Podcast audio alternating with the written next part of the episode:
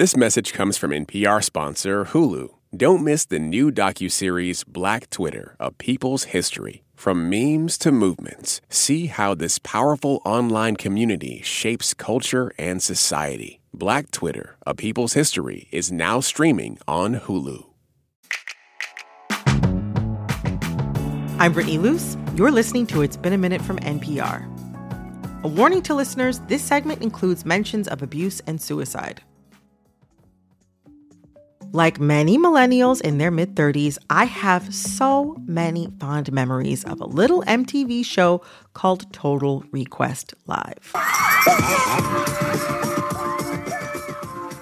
After school, me and every other preteen in America would run up our parents' phone bills, calling in to request our favorite music videos by Destiny's Child, Blink 182, and of course, Miss Britney Spears.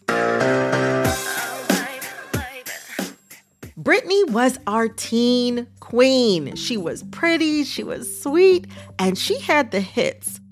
For a brief moment in time, she was a girl, not yet a woman.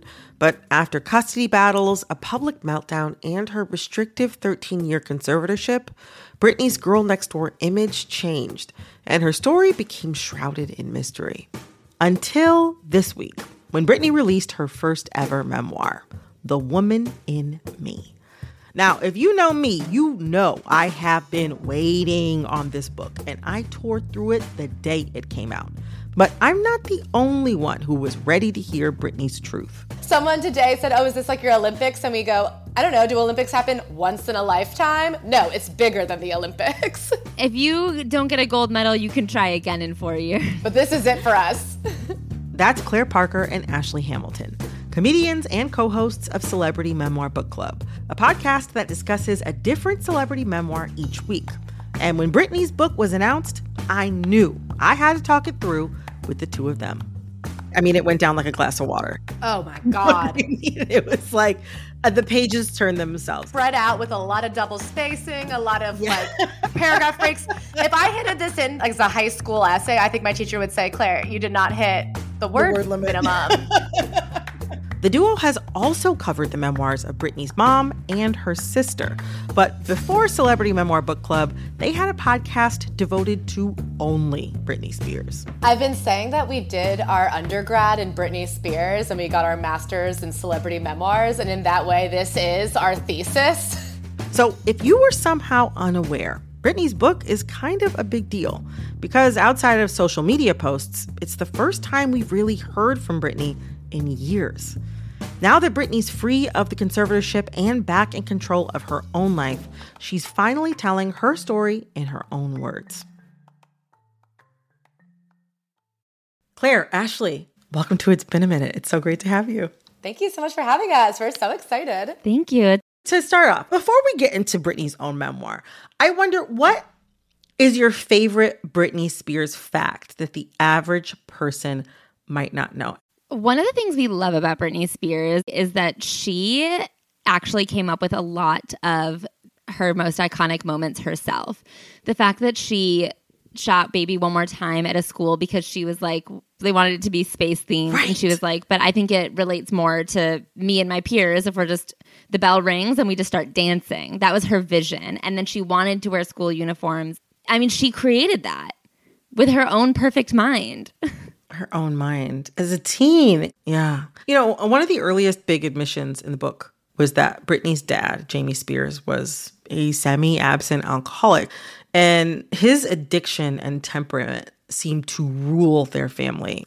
And as I read the book, one thing that came up for me is that I think Britney's family dynamics would have been the exact same, even if Britney had never become famous. Did you all see that, or is that just like a thought that I'm having? No, I completely agree. I mean, I don't think that fame or anything changes people. I think it heightens the extremes and the possibilities. Mm. Something that's interesting to me because we read Jamie Lynn's book and we read Lynn Spears' book. So in Lynn Spears' book, it's not hidden. I mean, the Yes. whole town knew. Lynn admits it. He was an alcoholic. He struggled. They broke up multiple times. So they're very tumultuous on and off. Something that I mm-hmm. found interesting was Mariah Carey in her memoir talks a lot about being the baby sister of parents who have a very tumultuous dynamic.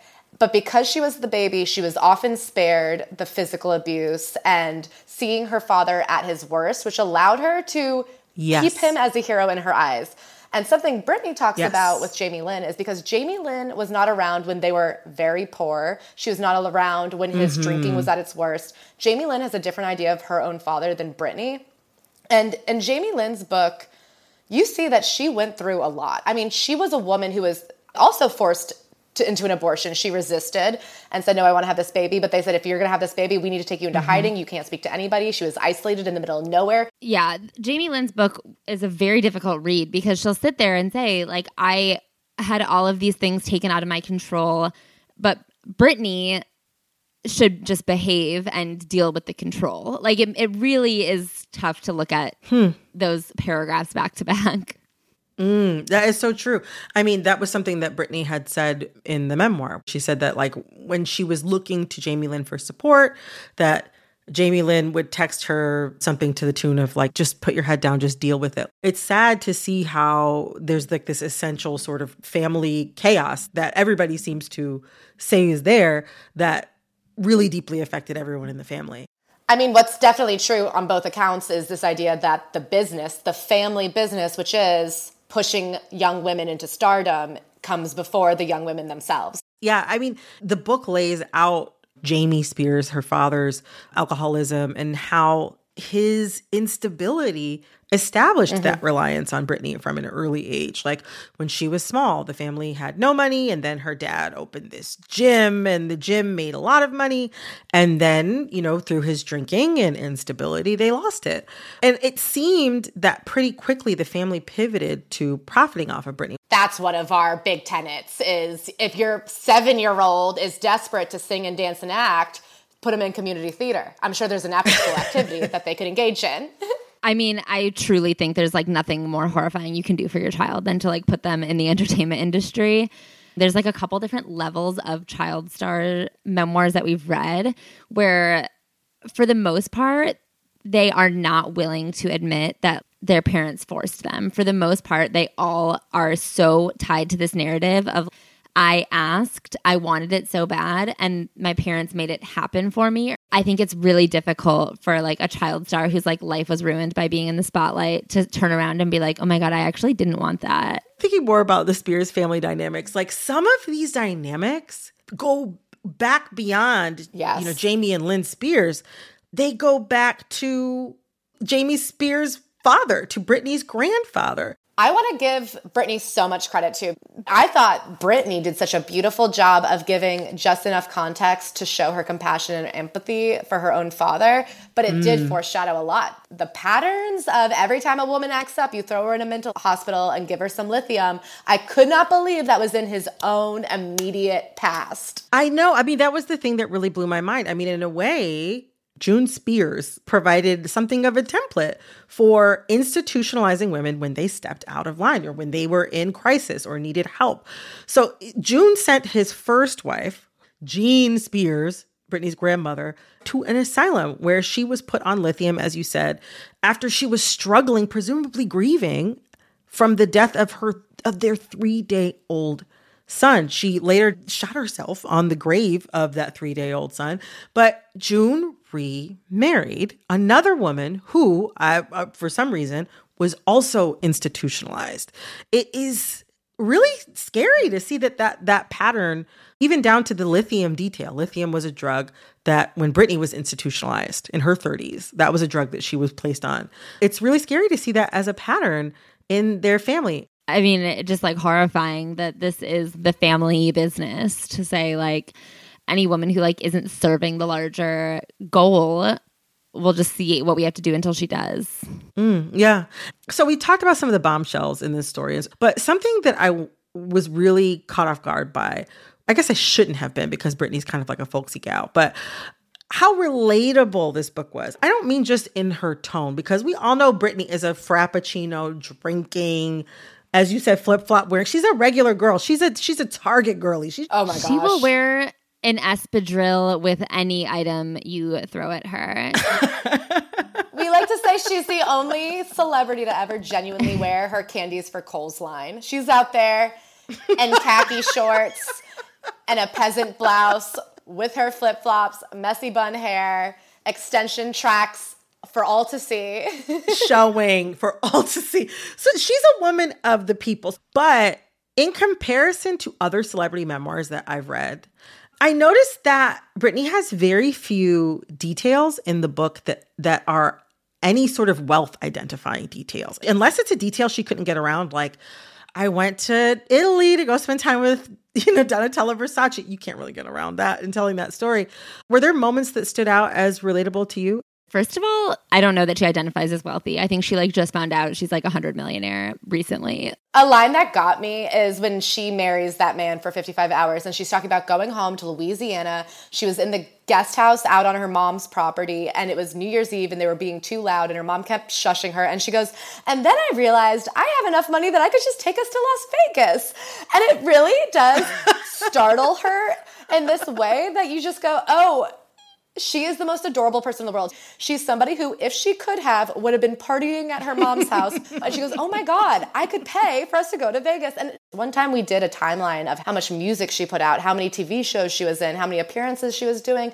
And when you look at her life, there's not a lot of time to sit back and enjoy enjoy the winnings. And I, I wonder if she was so young when it happened and she was so focused on buying these houses for her family and staying in touch with her friends and I think because of that, she is just a humble person.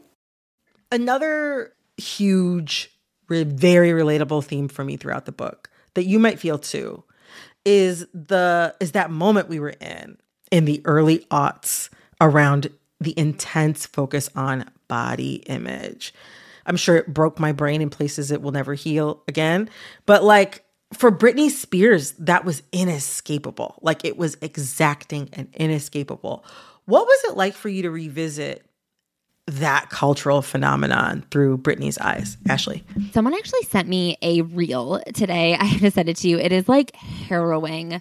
It's just a super cut of celebrities on talk shows where their weight is a conversation. Posh Spice is doing an interview and like the TV presenter gets out a scale and insists she weigh herself. Uh, is your weight back to normal? Yeah, it is. Can I check? Do you yeah. mind? Oh no, you oh, did this on. to Geri, didn't you? Come on. No, but Geri was like really small. It's so shocking. It's so horrifying. And in Britney's book, she has this line where she talks about her body and the way her body's been scrutinized and that give me more performance. And she's like, I had mm. just had hmm. two kids in two years. I didn't have my abs back yet. Should I go to jail? I think that's the theme that comes out through the whole book. It's everything she did. She's like, okay, I went dancing with my friends. I should go to jail. I shaved my head. I have to go to jail. She wasn't just judged, she was ripped apart and seen as a bad person who was committing crimes almost against society. I mean, Britney even writes in her book, she says, like, why can a rock star do heroin and throw a TV at a hotel window and I can't wear a cute dress and go party with my friends. She's like, I was drinking and like sometimes taking Adderall. Coming up, we all knew everything about the star and watched her every move. But how did millions of people miss the abuse? This message comes from NPR sponsor REI Co op. REI has gear, clothing, classes, and advice for camping and glamping, biking and hiking axing and snacksing, backpacking, and another outdoor thing that rhymes with backpacking. Visit your local REI co op or rei.com for the million and one ways you can opt outside. Support for NPR and the following message come from Betterment, an automated investing and savings app. CEO Sarah Levy shares why Betterment believes cash can be a strategic choice. There are times when the market is volatile, when customers are a little nervous about investing. We came to understand that there was an opportunity to introduce cash as part of an investing strategy and to give back yields to the customer. Learn more about high yield cash accounts at betterment.com. Investing involves risk, performance not guaranteed. Cash reserve offered through Betterment LLC and Betterment Securities. Betterment is not a bank.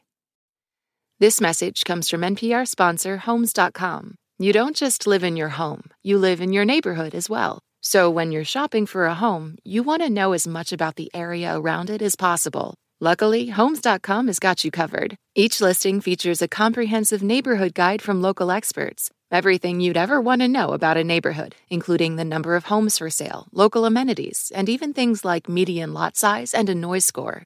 Homes.com. We've done your homework. I want to talk about the conservatorship. Like it made huge headlines a few years ago, and I'm sure you remember the documentaries. And I want to say it's really notable. The conservatorship looms large in this book. It takes up around half the book, and we get a lot of details about the horrors of her conservatorship. Her family put her on tour when she didn't want to be on tour, but even when she was on tour, at one point she couldn't even leave her hotel room unless she had given her security team two hours notice just to leave her hotel room. I wonder what moments of the conservatorship that Britney shared in the book stood out to you? The way that her fame took off so fast, when you think about the timeline, it is shocking. It was 99, 2000, and 2001 were her first three albums. 2002, no album came out, but there was a world tour. 2003, I believe she had another album out. I think 2004 is when she married K Fed. 2005 and 6, she had children. 2007 was when she shaved her head. And then by 2008 is when they locked her up in a way where they were still pushing her out to do things. And I think that this book sold like a bazillion copies before it even came out. And I do think one of the reasons for that was people saying, How are we watching this? And we didn't see it happen. I think like millions of people have that question of like one of the most famous women in the world. How did this happen? That's part of my curiosity was like, how was all this happening with this woman who had been so overexposed, right? I know so many of the minutia of her life. I know her old dog's name was Bit Bit. Like I know so many things about Britney Spears. And yet for this woman who was so overexposed, there are so many things that we didn't see happening kind of in front of us. But you know, I mean, Britney Spears memoir, it's that's like a memoir of a certain kind that I feel like we've seen a lot of over the last few years. Memoir or documentary, like Paris Hilton, Pamela Anderson, Janet Jackson, Jessica Simpson. You see in those women's stories how they were affected by misogyny in the media and in their respective industries. But you can also see in their stories how their bad childhoods or abusive husbands or broken families shaped their lives. But Britney's story feels really unique to me in that for her, the structural harm of misogyny and also the personal harm of her family and her romantic relationships, particularly with Justin Timberlake and Kevin Federline, worked together in the form of her conservatorship and her custody agreement with Kevin Federline. Like she says that she felt disempowered by the state of California, or how much power her family had over her from reading her text messages, determining what she could eat bugging her home, controlling her access to her money. Britney's story feels unique to me in that way because it feels like the most extreme personal and most extreme structural circumstances coming together at one, in one place. Yeah, I think we look at say a Jessica Simpson, which would be quite comparable in that she is another woman who was deeply maligned by the media in the early 2000s. Of course, like a Britney Spears contemporary.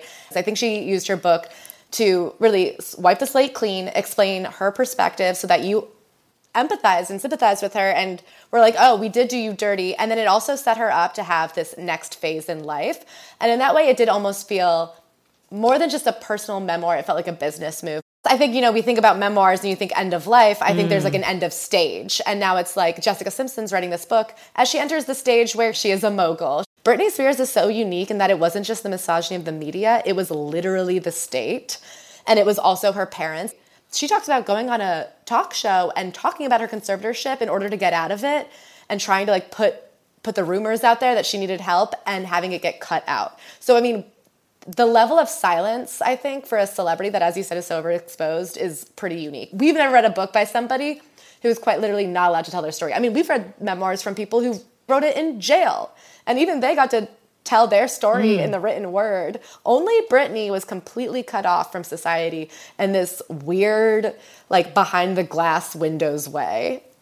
You know, I think it becomes like a metaphor for anytime somebody is oppressed by a system, every attempt they make to break through that oppression becomes evidence that they need to be like controlled further. And I think that that's what you see with Britney is every time she tries to break out of it, they had a way of saying, "See, she doesn't go along easily and that's why she needs to be controlled further you know, the famous time that she refused to announce her new residency, that's her acting crazy. That's her needing to be drugged into submission because look, she's so ill that she won't go along with our $100 million scheme that she is the basis of. Right. She's supposed to like go on stage and announce to Mario Lopez Yeah. that she was going to go on tour and, and do a performance. And instead of doing that, she just like walked up on stage and kept walking and got right into the car. I remember that. I remember thinking like, oh no, girl, what's going on? Now I Yeah. know it was she didn't feel comfortable saying no to her family. So she just kept walking right off that stage because she didn't want to openly, publicly agree to something that she didn't want to do. We talked about like the courts, the state of California. We talked about her family. How does this book make you think about how we, the public, are implicated or were implicated in Britney's suffering? I do think that it was very careful not to ever blame you, the reader of this book, who is probably also you, the reader of PerezHilton.com, you, the reader of hmm. TMZ. And I do wonder if there's so many people immediately to blame that she doesn't even need to go as far as to hate everybody in the world who did participate in this. And so I will say the book doesn't condemn us, but I think we all need to take a good hard look at ourselves and say, what other conclusions are we drawing about women? We lived through the Amber Heard Johnny Depp trial at the same time that we were looking back and saying, we were so mean to Britney Spears. And I don't know. It's, I do think we need to be stricter with ourselves and show more discipline in our media consumption. Yeah, I do agree that we can show more discipline in our media consumption. I believe we're armed with more information to not repeat those same mistakes. And so it makes it harder to watch people do it again and again and again and again. Because I feel like there have been four or five since we said, wait, we were really mean to Britney. Mm, mm-hmm. Do you feel like you have more insight into Britney as a person after reading this book? I feel that it really showed me that who the person you're seeing in those interviews is who she is. I think she says it a couple times throughout her book that she's naive, she's made mistakes. I think she is somebody who is just like an innocent person who wants to be loved and loved. I do feel like the way she writes does line up with who we've felt she is, which is a girl in flip flops who just kind of wishes she owned a dance studio in Louisiana.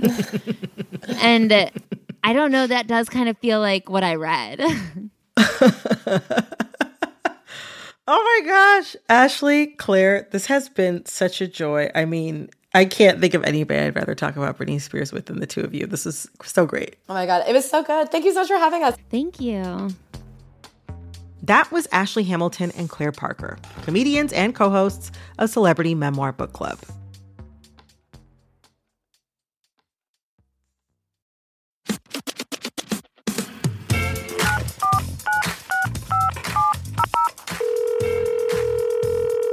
Hey, Brittany. Hey, Brittany. Hey, Brittany.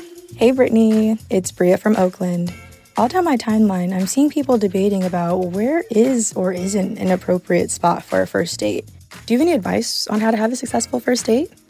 Thanks so much. Bria, thank you so much for calling. I love this question.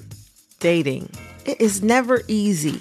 You're trying to meet a stranger or relative stranger and feel each other out. It's a lot to contend with. And so I see how people have gotten to this place. I'm of the opinion that a first date is just the time to get to know another person. You shouldn't have to put so much pressure on yourself to think about what is this about to be? Where is this going? It's really just like, am I attracted to this person? Am I enjoying myself? That's really what a first date is. Yes, that could happen over a $500 dinner with six courses, you know, at one of those beautiful white tablecloth restaurants where people refill your water before you've had the chance to even swallow the last sip. You could do that. But you could also go to a putt putt place. What I'm saying is, I don't have too many rules for first dates other than ask questions, be forthright and answer questions, try to be polite and have a good time, don't be cheap. But also, don't go on the date and order a bronzino at a burger restaurant. Don't do things that don't make no sense.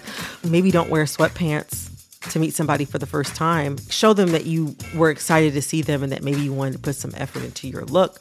But beyond that, just be safe, enjoy yourself, and have fun. Bria, thank you so much for calling with this question. If there's anything I love, is for people to ask me dating advice. anyway, I hope you have a great weekend. And maybe next time somebody asks you out on an ice cream date, maybe just try it out and see what happens. Thank you again, Bria. I really enjoyed answering this question. This episode of It's Been a Minute was produced by Barton Girdwood, Alexis Williams, Liam McBain, Corey Antonio Rose. Our editor is Jessica Placzek. Engineering support came from Stacy Abbott, Phil Edfors, Trey Watson. Our executive producer is Veralyn Williams. Our VP of programming is Yolanda Sangweni. Our senior VP of programming is Anya Grundmann. All right, that's our show for today. I'm Brittany Luse. See you next week for another episode of It's Been a Minute from NPR.